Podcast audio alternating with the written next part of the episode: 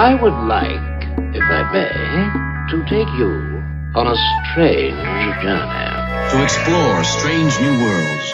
To seek out new life and new civilizations. To boldly go where no man has gone before. Fangirl Radio.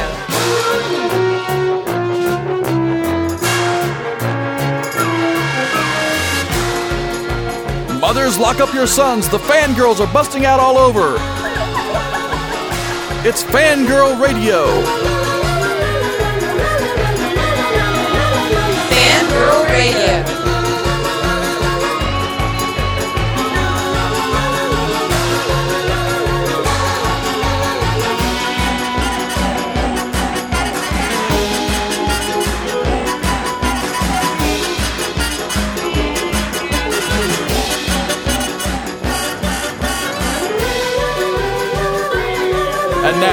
Here's the fangirls on Jackalope Radio. Hey, everybody, and welcome to the latest and greatest episode of the Fangirl Radio Show. I'm your host, Jessica Dwyer, and I apologize um, right now uh, at the get go for sounding like I am underwater. Um, I have a wonderful sinus infection that makes me feel like I'm dying, and I also sound. I am. I am. Um, so uh, I it's just progressively gotten worse over the last couple of days. So right now it sounds like I have wet cotton up my nose when I talk. But and with me tonight, who actually doesn't sound like she's dying, is my uh, cohort in crime and co-host Ren Willux. Hello. Hello. So um, tonight's episode, I am very excited. We have um, an interview with the director of Europa Report, uh, Sebastian Cordero, and um, you've probably heard me talking about Europa uh, on the website as well as on the show uh, because it has one of our favorite actors in it, Sharlto Copley, and uh, it is just an awesome piece of work. Um, it is one of the first uh, motion pictures to have partnered with actual astronauts and NASA and um, science experts to make sure it was legit as it could be for being a fictional account of a trip to Europa. Um, but it was amazing to talk to Sebastian uh, about this film and just the detail and work that went into it. I got to actually watch it. I don't know if Ren got to see it. Um, you did! Yay! Did you like it? Yeah, yeah, I did. Um, it, what was so cool about it was, uh, and and this comes out of the interview, but I just have to gleefully spew about this here, is the fact that um, the the partner uh, they when they partnered with the advisors, they actually um, gave each actor the um, the one of the scientific advisors wrote a little book for each actor to tell them exactly what their character would be doing. Oh, that's cool. It, like it, the, that. Yeah, the detail is just crazy, and so you'll get with the. I don't want to spoil the interview. Um, it's uh, it's just one of the best interviews I think I've had on the show because he was so. Um, he he was very much like Guillermo del Toro is. He you can tell the man loves his film, and Mm. what's even cooler is this is the first English language film he's ever done. Oh, so- very cool. Yeah, so it's pretty heady stuff for him to go into on something like this as his first English language film, and it, I uh, I'm really impressed with it, and I love the detail that they went into with it, and um, also just spoiler alert, slightly spoilery interview, but not really because the trailer has pretty much everything bad that happens. You kind of get hints at, and the movie poster people that bad things happen. the the well it says on the movie this is poster a jolly romp about a, a, an explorative mission that goes to one of the moons of Saturn, and I swear nothing romp. bad happens. Nothing. nothing bad ever happens in space travel you know that um uh, but it actually has the word sacrifice in on the movie poster so Yeah, yeah, they had to like sacrifice gravity and stuff. oh yeah and and they have they don't have tang there's no tang in this movie Aw. um yeah no. I didn't get in on the interview. I was bummed because I, after watching it, I did have questions. Um, to me, and I don't know if this came up in your interview at all because I don't know if you've seen this film, but it was really reminiscent of Danny Boyle's Sunshine, which I'm a huge fan of. Love that movie. And it's funny that you mentioned that the that the actors were pairing off with scientists because it's kind of really similar to what um, Cillian Murphy, the, one of the you know the star of Sunshine, sort of paired off with um, physicist Brian Cox. Right, and right. so much so that he even uh, fashioned some of his perform some of his characters' physical mannerisms after Brian Cox himself. So it's kind of cool that there are those parallels in there. I like that they had more than one scientific advisor, whereas on Sunshine I think they had Brian Cox, and that might have been it. Not that he's not enough. I love you, Coxie. Oh no, it it was an awesome awesome film, and they they actually had like input from not just one um, advisor, but like multiple people. They had actual astronauts telling them what to do, and then just the detail that we go into in the interview. It's great to find out about um, how the set was designed, what they did, how they filmed it, um, because it's not an overtly flashy film. Mhm. It's it is a found footage film, but it's not an annoying one. It uh, it's it's done really well, and I really enjoyed it. There's uh, a great cast in the film, and uh, you know, and and I actually I actually tell him, you know, you you ripped my heart out, boy. You, you did. and he laughs and goes, "Ha ha! I, that's the scene, isn't it?" And I'm like, "Yes." Take my heart and ripped it out and stomped on it and made me cry, in line for Superman, the Man of Steel Right. which we will get to in just a moment. Um, I uh, I wanted to bring up the fact that the True Blood premiere happened on Sunday, and yeah, what I you have watched it. I can't believe you watched it. I watched everything. I I have to watch it. It's my job. No, you don't. I have to watch it. I do have crap. to watch it. I have to watch it to see just how crap it is. and what and, and and here's the thing. The I have standards. I don't watch Once Upon a Time. I, oh, Sorry. bite me. I shouldn't Um, hurt you when you're sick. I shouldn't say mean things when you're already down. That's right. I'm sick. Leave me alone. so True Blood, the reason I had to watch it was not I love Robert Patrick. He was in it. He's now a regular. Um, also Rutger Hauer is in it this season for probably like three episodes if we go by you know, we have a good actor, we're gonna kill him off in like three Yeah, really. episodes. Um but uh, the the first episode, I wanted to see what they were going to do with the the goddess Ta- Tampax that Bill Yeah. Compton had turned into, and they call him Billith actually in the, in the episode, which I thought was funny.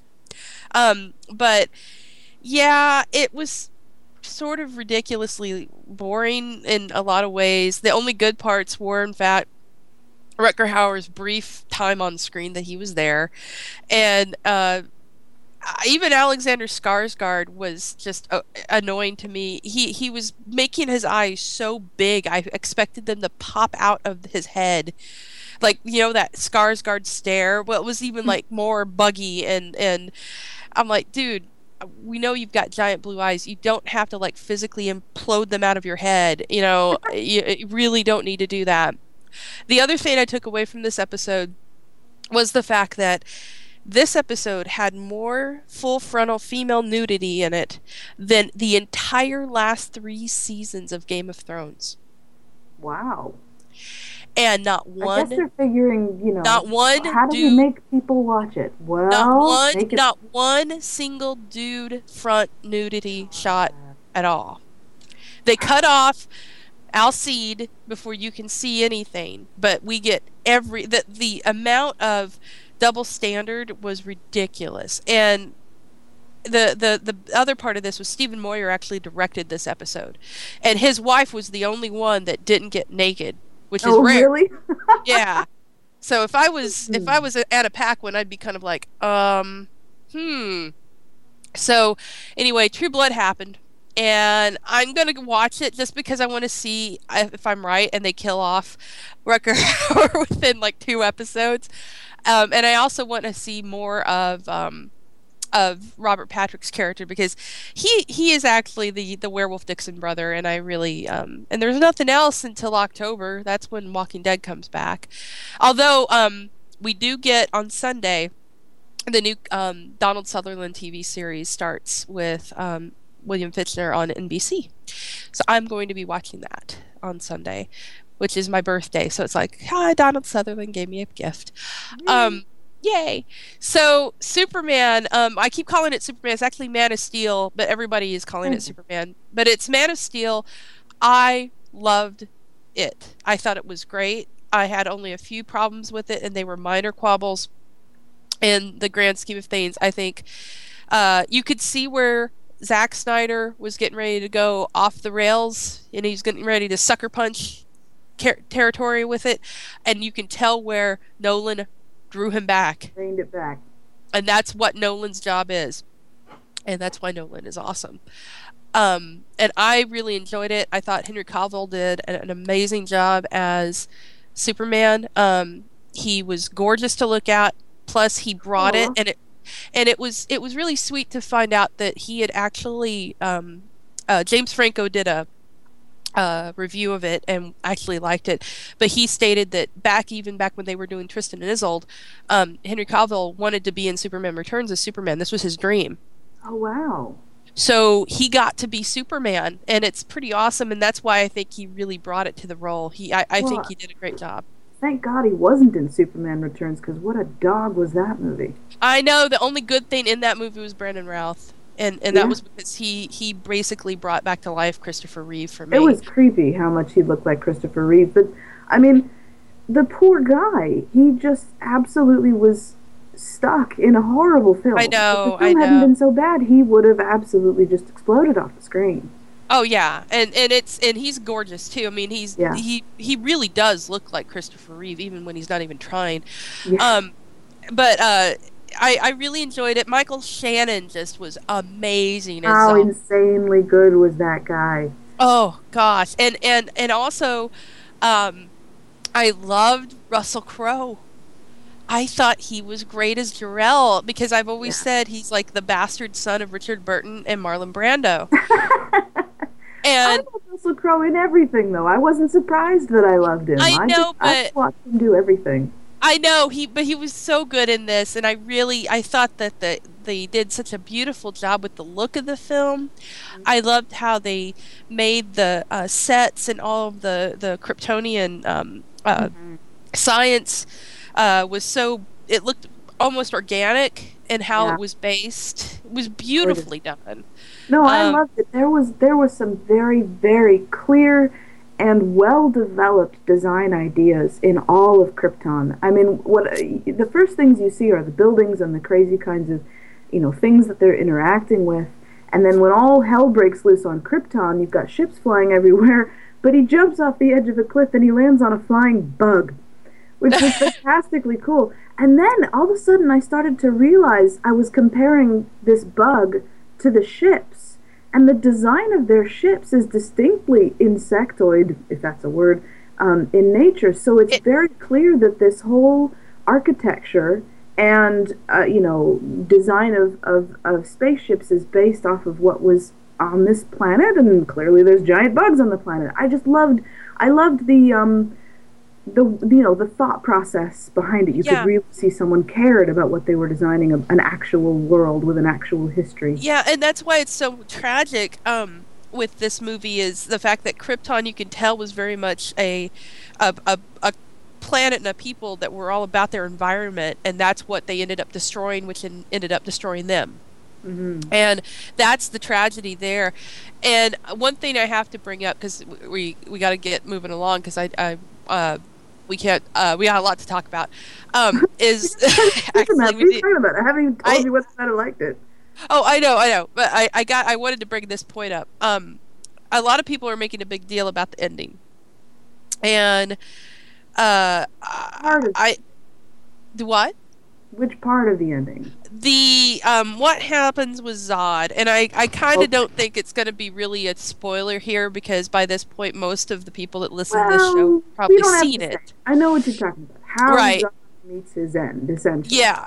Well, and and the thing is, a lot of people are like, "That's so out of character for Superman." Blah blah blah.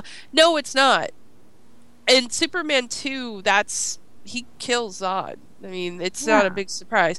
He all in the comics, he's killed people before. A Doomsday for one. Um, it's nothing new for him to do, but this one, this this ending of how they go about it was even more tragic for him because. Well, yeah. It, it- I think I, I would have the same complaints if it had felt like it wasn't a big deal, but it was so clear in, in, in the way it was shot and the way it was acted. It was so um, evident that this was like the most remote last thing he would ever consider to stop what was happening. It was the last thing on his contingency list was Right. to end Zod that way. And it was painful for him. It was so, you know, it got your heart going, ah, he didn't want to do that. He really Well, didn't want to do because there's multiple reasons and one of them is you know his dad never wanted him to turn out that way To Well, it's, yeah, it's not who he is, but that Right. was like the last other Kryptonian. Right. He has no other ties to his world and he knows that and but he knew that Zod would not stop and that is what Zod told him. Mm-hmm. So it's basically to to borrow another science fiction legend, Doctor Who and the Master you you have the last ties to this last planet that you're you the last ties to what you came from and you've just you have to sever it for the good of all and it's a horrible choice and and um it, it, it i thought it played out great Really well, yeah. It was definitely heartfelt. It wasn't gratuitous and it wasn't meaningless. It was the exact opposite. It was full of meaning. right Uh, I I too really enjoyed it. I thought it was spectacular. It looked spectacular. He looked spectacular. I loved all the actors that they picked. Even though all in all the new movies they can't seem to just make Lois Lane a brunette, damn it, just do it. i love amy adams I, I i keep thinking that if pepper potts was ever recast amy adams should have oh, been Oh, she'd be great, yeah. No, it was fantastic. And like you, my qualms were just really minor, really tiny things that didn't detract from my enjoyment of the film at all. My my one of the things as far as visually, the, you know, the cinematographer's choice to do shaky cam. I've never ever had a problem with shaky cam before. I love shaky cam. It, it definitely lends an air of realism. There is, however, a, a certain threshold of oh my god, it's too shaky. This got like on that threshold and even crossed it once or twice for me. Of like, guys, seriously, I can't see what's on the screen because you're shaking the damn camera. Um, yeah, there was a couple of spots like that. Um, the one thing I liked though that they didn't do was they didn't pander. They made it. Um, this is one of those first times where they did an origin story where it's basically if you already don't know who Superman is when you come into this, then you're screwed. Well, yeah. And Right. and and and I like that. To the story. And the only other thing that I kind of, and this is a general, this is becoming sort of a general complaint with me, and this this is probably totally personal, and it's a little bit more on the serious side, but I had the same exact feeling and sort of thoughts actually at the end of Star Trek, the new Star Trek. Um, I kind of, I've discovered in myself, I'm not really able to just watch with pure abandon, you know, enjoyment, um, giant skyscrapers being able to falling over. and uh, well, you know, it's kind of troubling because I really, honestly, ever since 9/11, Yeah. it's not something that I feel like I can just watch with glee of going, oh, look at the thing fall over, because my first honest to God thought is, how many people are in there? Oh yeah, And that's that's the that. Well, it's like poor Metropolis just gets the shit kicked out of it. I mean, it really does. If you think of it in those terms of poor Metropolis gets the shit kicked out of it, but that's not the way I can. I can't think of it on those that mac that macro scale. I always my brain goes immediately to how many humans are in every single building that's collapsing. And in this film particularly, they actually went all the way so far as to have people on the ground covered in rock dust. I mean, like literally photographs right out of that event. And they were trying to remind you of that. I mean, it was overt. And I kind of don't want to be, and I know that's a personal thing, and there's definitely arguments on both sides for the fact that, you know, art has got to investigate these things that happen to us so that we can all work through them. I don't think I'm personally ready for it. The only, the one thing is like, I was thinking about Avengers has a big climactic battle in a city, and somehow they managed to make to, to, to stay just shy of towing that line that I was able to completely enjoy that final battle. There was enough destruction that I was like, oh wow, isn't that exciting?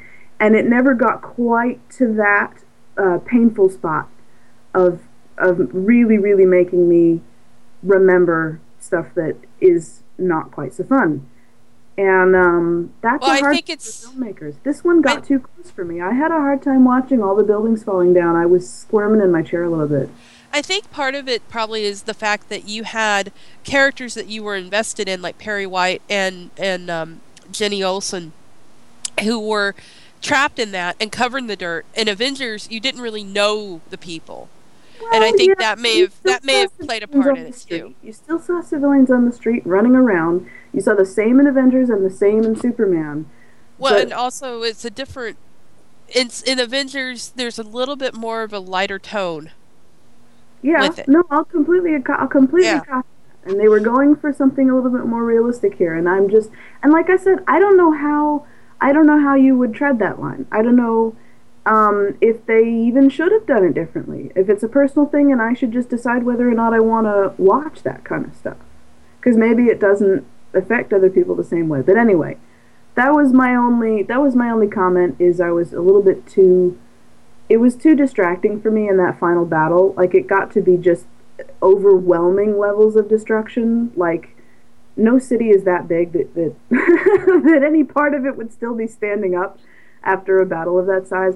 I still think they could have had that battle somewhere other than a large metropolis, and it would have been just as exciting and a little bit less irksome. Um, I would have liked them to do it in space, but that's just me. I, I, I it, it, it wouldn't have been as something. you know. it- anyway, Yeah. Um. So, go see uh, Man of Steel. I'm gonna call. I'm gonna Go keep see it. Yes, despite Go my huge bummer comment, honest to God, it was fantastic. Yeah, it was very, very, very. It was what Superman Returns should have been. Oh yeah. Um. So, uh, moving on to sad news. Oh, uh, wait. Before your sad news, I have to mention something I read. You probably caught it when they when one of them got thrown into a uh, uh, uh, uh, uh, whatever big truck that I can't remember the name of now. That it said LexCorp on it. Oh, there's a LexCorp building in the in Right. the movie too that Did gets you nailed. also catch Wayne Enterprises on Yes. the satellite? Yes. Yes. So they are definitely setting up Justice League, and I hope that Zack trying Snyder really they're hard. trying really hard. Um. Okay, So sad news. Sad news. Um, it was rumored to be a, a hoax, but it is in fact not. Um, this is this is airing on Thursday, but this actually just happened today. Um, James Gandolfini passed away today. At uh, he's age 51 of a heart attack while he was on vacation in Italy. And if you watched The Sopranos, you know who he is. He's Tony Soprano. If you've seen um, True Romance, if you've seen the the Mexican, um, you know who this guy is. He's one of the be- one of the best character actors we've had in a few years, and it's really tragic that he's gone. And he's only he was only 51 years old.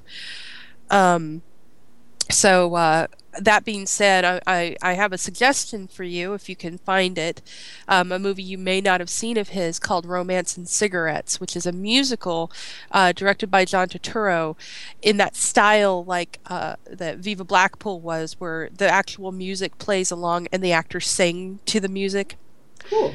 Um, it's a beautifully done movie. It's not a happy film at the end, but it's still really awesome, and you get to see Christopher Walken sing Delilah Mm. which is awesome. But Gandolfini rocks it in this, and and uh, it's very sad because he always reminded he looked like my a younger version of my grandfather, and um, you know it's it's kind of it's very very sad. Um, he's one of those awesome tough guys that your go-to man if you wanted a heavy uh, or not even a heavy. He he was just such a uh, he I could tell he was actually a fun guy too. So it's very sad and um, the interesting thing was so many people i think didn't want to accept it that they were buying into the it's a hoax it's a hoax. No when variety puts it up on their front page it's gonna not be a hoax. So rest in peace james gandolfini. Um, thank you for giving us tony soprano and making cable television uh, the place to go for really good series because that's one of the ones that, that cleared that path. Um, uh, so uh, moving on to um, we'll do some more co- we'll do some more here comic book news. Um, yeah, uh, Beware the Batman. The footage was released today. It's this. It's a new series. It's going to be on the Cartoon Network starting next month. It was uh, it was announced a few years like a year. I want to say two years ago actually, and it looks really not Dumb. good. It looks Yeah. not good. It looks It- not good. It looks very not good. Um, it almost looks like they're trying to do the Clone Wars animation, Yeah. but it but it doesn't work for Batman. he had weird, wide Julia Roberts lips. Like that kept bugging me. I don't like it. I don't like it. Um, so I don't know. It, it- it's the original. I believe it's the original team. Paul Dini and those guys are actually doing it. But I really, you know, you can't top the original Batman the animated series for look and style and just Mhm. it was amazing. Um, but not to be outdone with suckiness. Mhm. Marvel, Well, Marvel's coming back. Compare it to something. Sorry to, to, Oh, to for linger for a moment. No, go um, for it. It's entirely CGI. You know, Yeah. it's, it's in the in the new style of not actually hand animated anything anymore. Um, which can be boo, but also I just started watching just out of pure curiosity the Tron series. Th- that's um, different.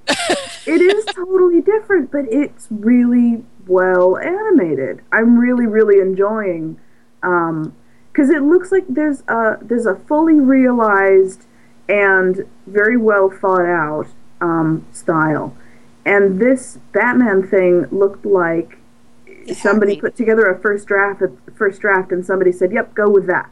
Like Yeah. there's no, there's very little polish. There was very little detail. Like it, was very dark. Spartan.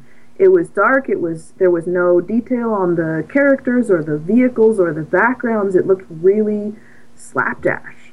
yeah. so it anyway, I wanted to say hacky. that even I'm not, even though I'm not a fan of the the completely CGI, it can be done well, and this just didn't look done well. Yeah, I agree. Um, Tron, the, the animated series, that it works for the world that's set in, and it's really well done. But the but beware, beware the Batman, just it looks way too dark and very plain. Very There's- plain. There's no lushness to it at all. So I it almost it looks half-ass. And Julia Roberts' lips are a no-no. Yeah, but like I said, not to be act done um, with the suckiness. Marvel is releasing in August. I didn't even know about this show, and now I wish I hadn't. Um, Hulk and the Agents of Smash. You don't want to watch that? Are you Oh, kidding me? Oh god. That Oh looks, like, God. so bad it's good. No, no. Yes. No, So I'm like looking at this thing. They're like, it's a funny family comedy uh, group, and I'm thinking, you're, you've taken Red Hulk, who is Thunderbolt Ross, and Right. and then you've got Skaar, who hates the his father, and you oh, the Thunderbolt You have to- hates. Oh God, explore all the contexts. All they're doing is just getting all the Hulks that are vaguely related to each other, coming up with some paper thin reasons to put them on the same team, and No. watching the ridiculousness ensue. I think no, it's fine. no, it's not fine. Screw that. Um, so and it looks horrible. I mean, the the thing is, they they they sacked Avengers Earth Earth's Mightiest Heroes. Now they've got that horrible looking Avengers Assemble, and now they've got this. And there are so many pissed off fanboys and girls out there right now because the uh, um, Earth's Mightiest Heroes was actually really good. I, I actually enjoyed it after I gave it a couple of shots because I was having trouble with the guy that played Tony, and um, but I got past it and I got into it and it was deeper into the mythology of the Marvel universe in in that show and it was really well done. It had actually you know storylines that connected and stuff like that and took it seriously. And now it just looks so horrible. They Disneyfied it really, Mm. really did. Um, so yeah, if you really hard to find some way to tap into the serialized children's programming market. And I don't know, they haven't they haven't got a silver bullet yet. No, and, and this is just not not interesting to me. Um, real quick, uh, I know we gotta we're getting ready to run out of time pretty quickly here, um, but I did want to bring up the fact that Microsoft is back down. Yay! we should, we should have like a sound effect of thousand trumpets and, and Yeah. a choir of angels. Or, or more like more like that. Wah, wah. Microsoft is, That'll and do. but but you know what? The damage has been done, Microsoft. You you you came out greedy, and now you've realized, oh crap, we're not going to make any money. Um, people think we're assholes because we are, and um, now people aren't going to trust you because they're going to go out, they'll pay $500 for the system, and then co- up comes another firmware update or something, and you suddenly instill into that system what you had said you weren't going to do, and they're stuck. Because I could totally see them doing that. Yeah, I mean, on the one hand, I could see them doing that, but on the other, there's got to be somebody on their team that would tell them, if you do this, this is the nail in our coffin. Everyone Well, you would think they would have spoke up at the beginning.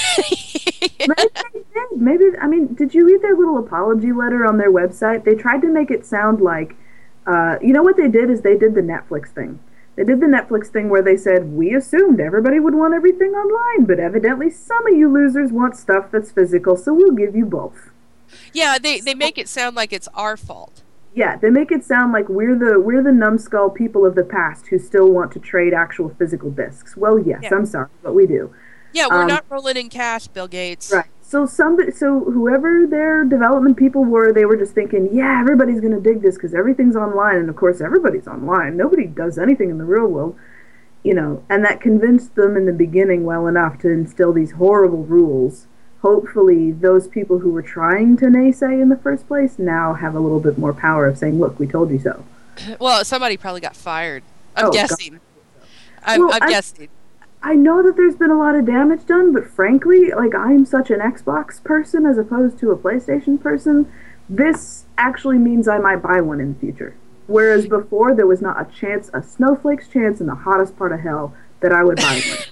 Well, the thing that that I think a lot of people are going to do is they're going to wait. They're going to wait Oh, at least a few months before they go into this because I, you know, they like I said, they don't want to be screwed Sure. a- afterward where suddenly a month after the fact they go, "Oh, oh, for real, we're actually going to make you have to be online. Oh, we're going to have to make you do this." we this." were crossing our fingers.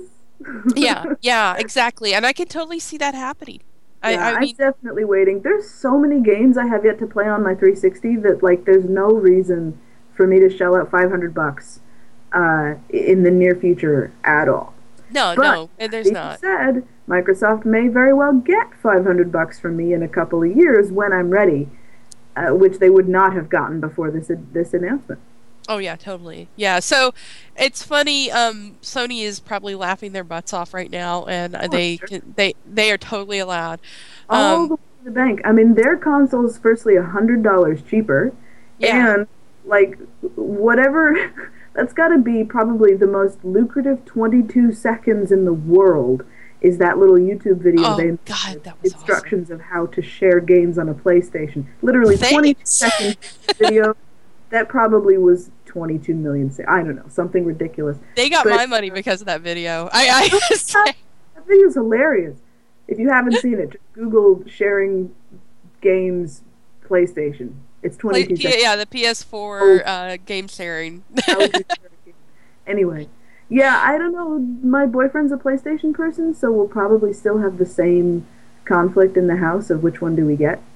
But um, I just it's it's definitely lol worthy. I was really crossing my fingers hard that they would backpedal, and sure enough, backpedal. yeah, but but the the damage is done to their reputation. They they pissed off everyone, and and it's it's gonna be a long time before I think that the smarting uh, that that cause goes down because it's.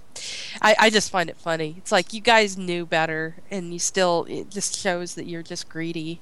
Yeah. So I mean, they're Um, gonna have to. They're gonna have to eat crow for as long as it takes the console to actually prove its worth. If the Exactly. console comes out and it works spectacularly, and the games are fantastic, and everybody loves it, then they may, you know, be able to save some face. The worst thing that can happen is if after all this the console comes out and it's crap, then they just might not even. They just may not even. It's not even worth trying. Yep. All right, guys. So, um, with that, we're going to move on to our interview with Sebastian Cordero, the director of Europa Report.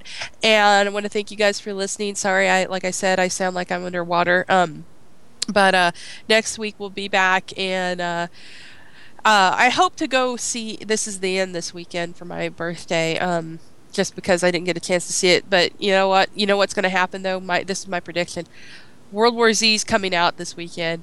I believe that Monsters University will trounce the living hell out of it. Out of And- World War Z, you think?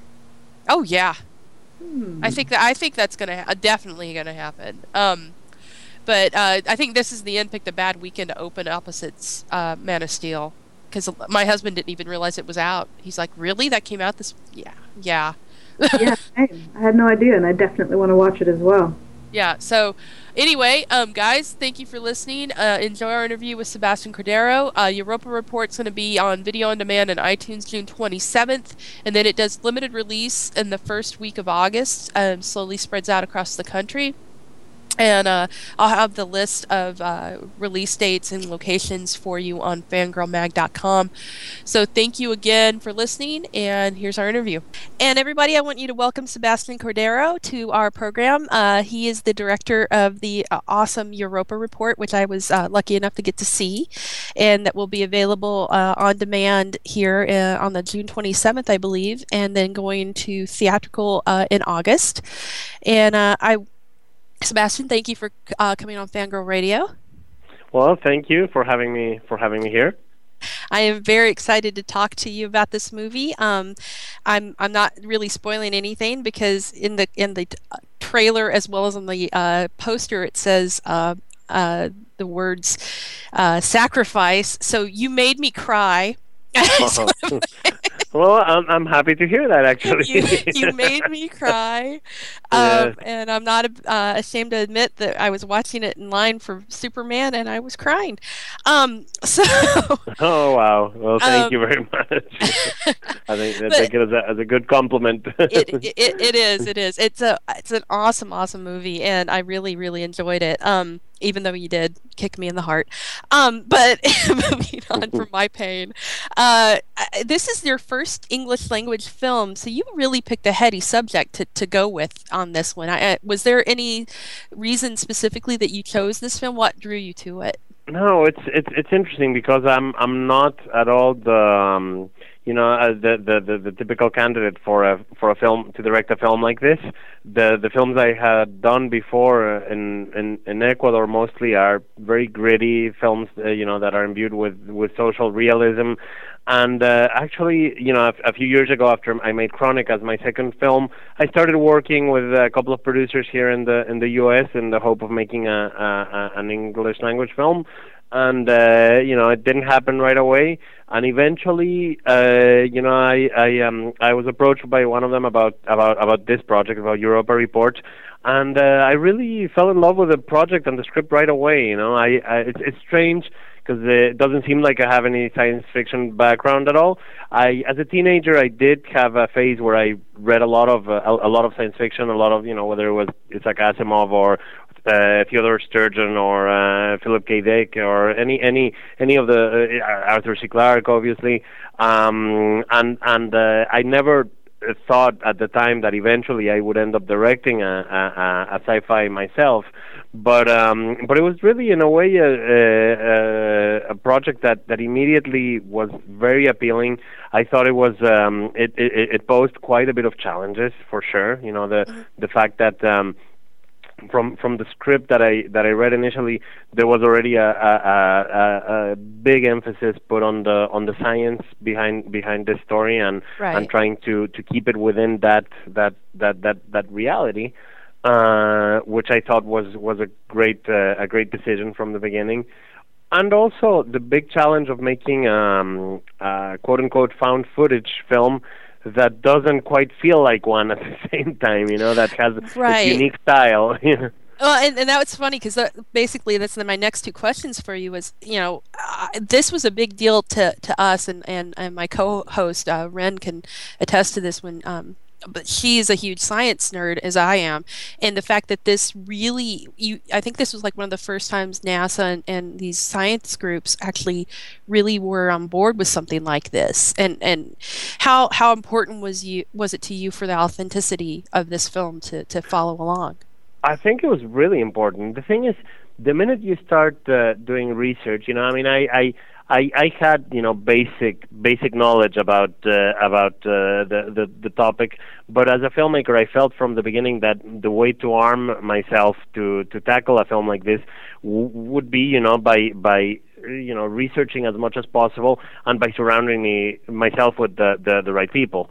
And uh, the minute you start doing research about about this about this uh, theme and about space travel uh, you find out that there's so much f- fascinating stuff um, in, in involved in, in in all of this. And there's so much you know just unbelievable things surrounding uh, Europa and and and and you know the, the the theories behind what could could be found under the ice there that uh, that uh, I only felt I only felt at the time that it would enrich the, the, the project and that it would make it much much stronger. Also, um, you know, thinking of myself as an audience member, I really respect a film that that that tackles uh, uh, even if it, if it's a, a, a subject that uh, normally we you know we attach you know we we identified more with with some sort of, of, of fantasy because it seems so so far away and so distant. Uh it's it's something that could certainly happen and why not deal with it in in a realistic fashion you know and I, I really and that was one thing I really liked about this movie was um uh, you really did a great balance of the realism with the dramatic. And I, I, I it's very hard to do that with found footage films anymore. It seems like you know this this one really stands out because it almost feels like a real documentary, which is what you're going for. But it's so hard to do that and do it right. But I think it feels like you did. Well, thank you. No, I think I think uh, uh, one one thing that was really I think interesting and and that. Uh, that uh, showed a lot of potential, you know, even in, in, in at the script stage, was that the film worked in many layers. You know, you had you had uh, all these science elements which were, were, were working for and were working really well in in telling the story. But you also had six very compelling characters in a in a very extreme situation, which is what what space travel is is about, and that allowed to actually tackle the philo- the, the, the psychology be, behind what they're going through and their emotions and uh, and to to care about them, which is uh, ultimately the most important uh, part of a movie. You know, you want to be able to put yourself in your character's shoes and and understand what they're going through. And it doesn't mean that because you're you're sticking to to science, it doesn't mean that the big spectacle can't be there or that the thrills and the emotions can't be there. You know, it, it, one one thing that's amazing about film is that it it can work on so many levels and uh, and one thing doesn't hurt the other. It actually, I think, enriches it. Right, and and that's you know the the thing uh, the next thing I really wanted to ask you about was the actors and the characters in this. How did you prepare them for this? Was there sort of a boot camp um, for them in terms of of learning what space travel is going to you know learning about space travel, knowing what they should be doing in in this very cramped environment is Yeah. what I took from it. Um, Definitely. oh, it was it was a challenge. One of the things, for, first of all, the the the the um, inter- I mean, I felt they needed to know some basic information, and uh, uh, a- anyone who came on board the project, whether it was uh, the cast or or or uh, any any um, you know crew member or any creative collaborator. I I first had them watch this am- amazing film uh, uh, for all mankind, the the Al Reinert documentary about the Apollo missions.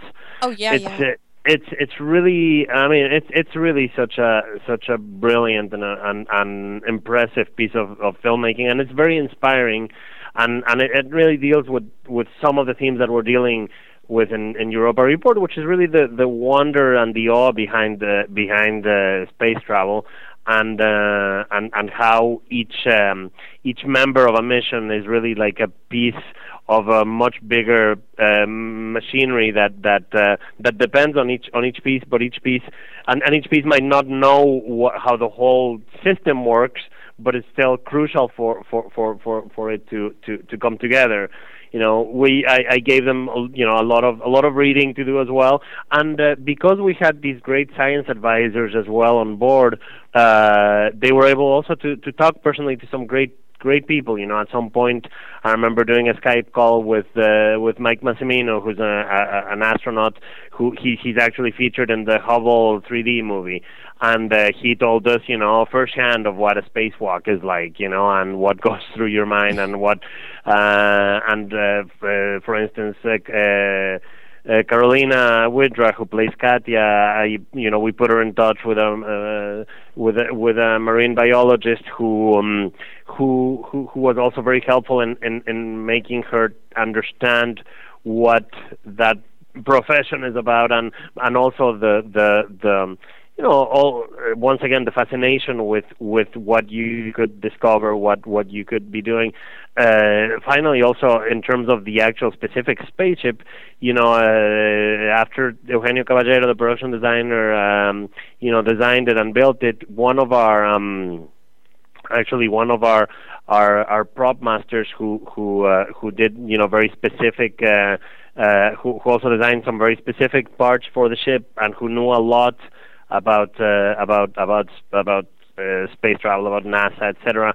Uh, actually, did something really cool, which was he he he he taught. You know, we used them with the actors to teach each of them to operate their their different stations and what they're doing on the ship, so that it wouldn't be just them pressing random buttons, but Oh, actually doing awesome. something specific. it, it makes a difference. I think you notice when someone when someone just starts pressing buttons everywhere instead of instead of having a specific uh, uh, you know specific procedure or a specific thing that they, that they are doing. And he was extremely helpful in also building their confidence and in, in, in, in them knowing what they were doing. He even gave them these little manuals about about what each each of their stations did, and and uh, which was which was great. Yeah, it's very inspiring. Oh, that is that is awesome. Um, I love that that went into that much detail. Uh, and, and I was going to ask too for sure the the set is so you know as I said it was very it felt confined. You you felt like you were in this space and and you had you had the the cameras. I love the concept that it wasn't a it was a uh, privately funded corporation sending this up, which would make sense that they want to film every aspect of it so they could sell the video later on.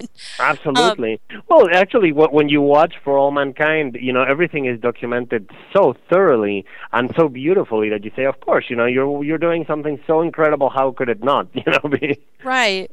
Right, and but I love the fact that uh, you know it, there is the found footage and it looks it. How difficult though was it to film some of those shots and make it look realistic without giving away the fact that you got a full film crew in there?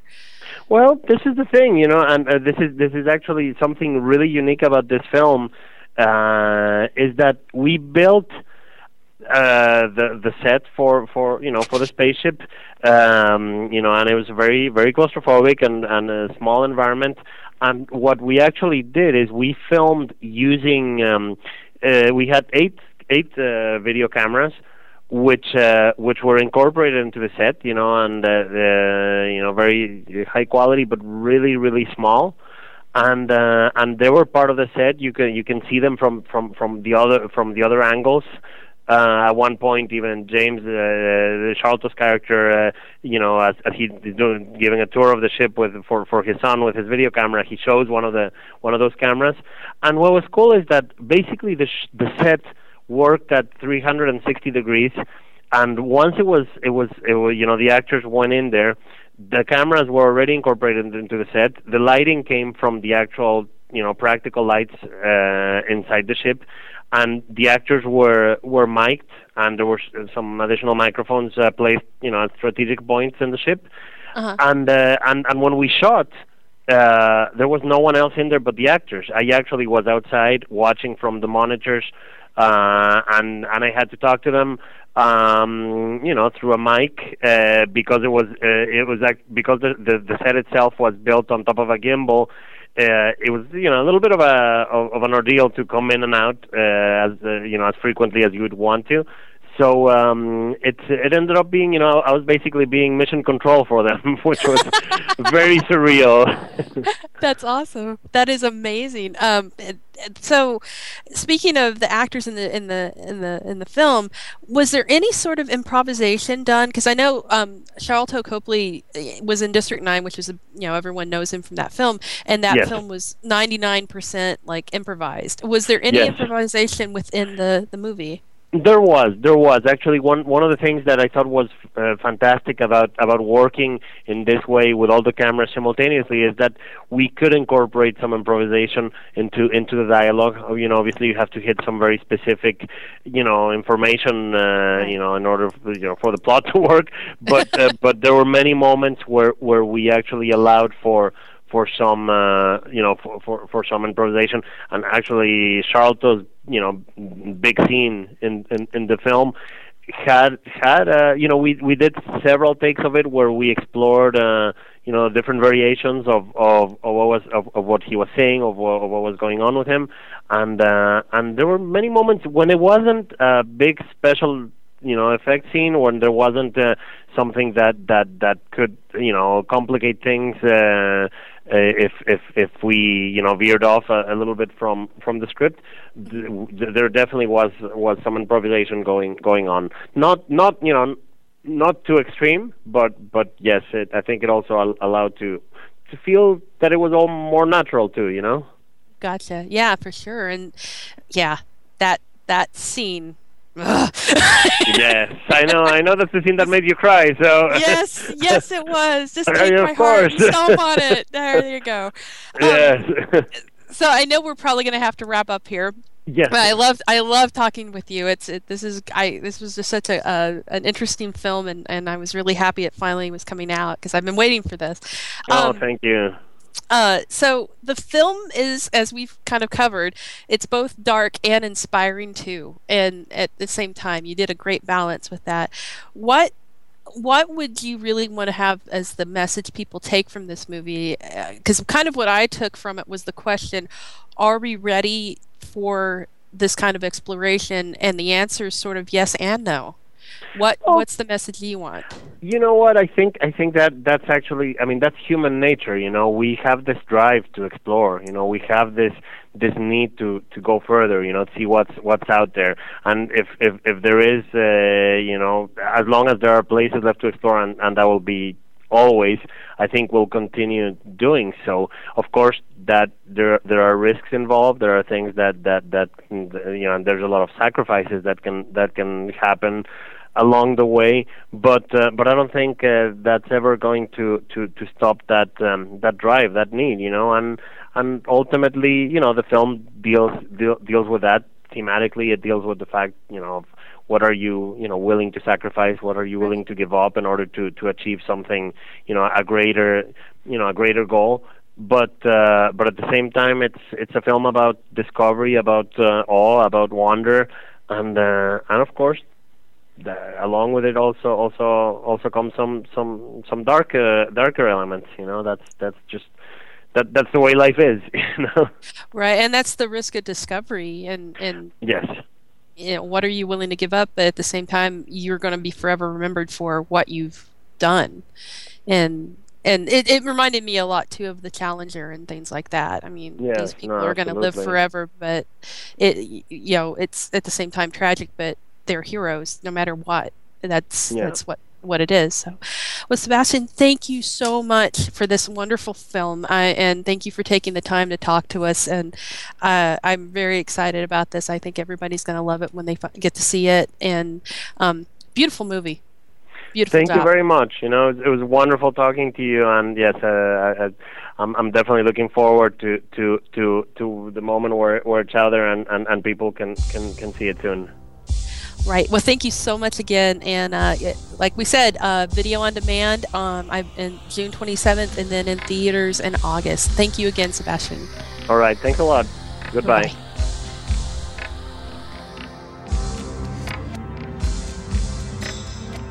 See these eyes so green. I can stare for a thousand years, colder than the moon. It's been so long. and I've been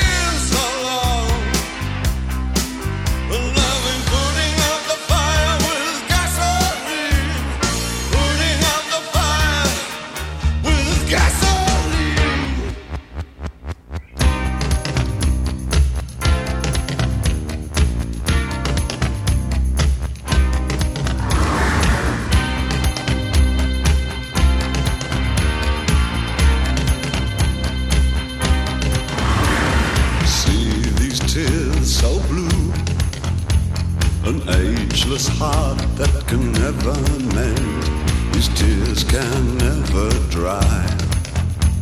A judgment made can never bend. See these eyes so green, I can't stand.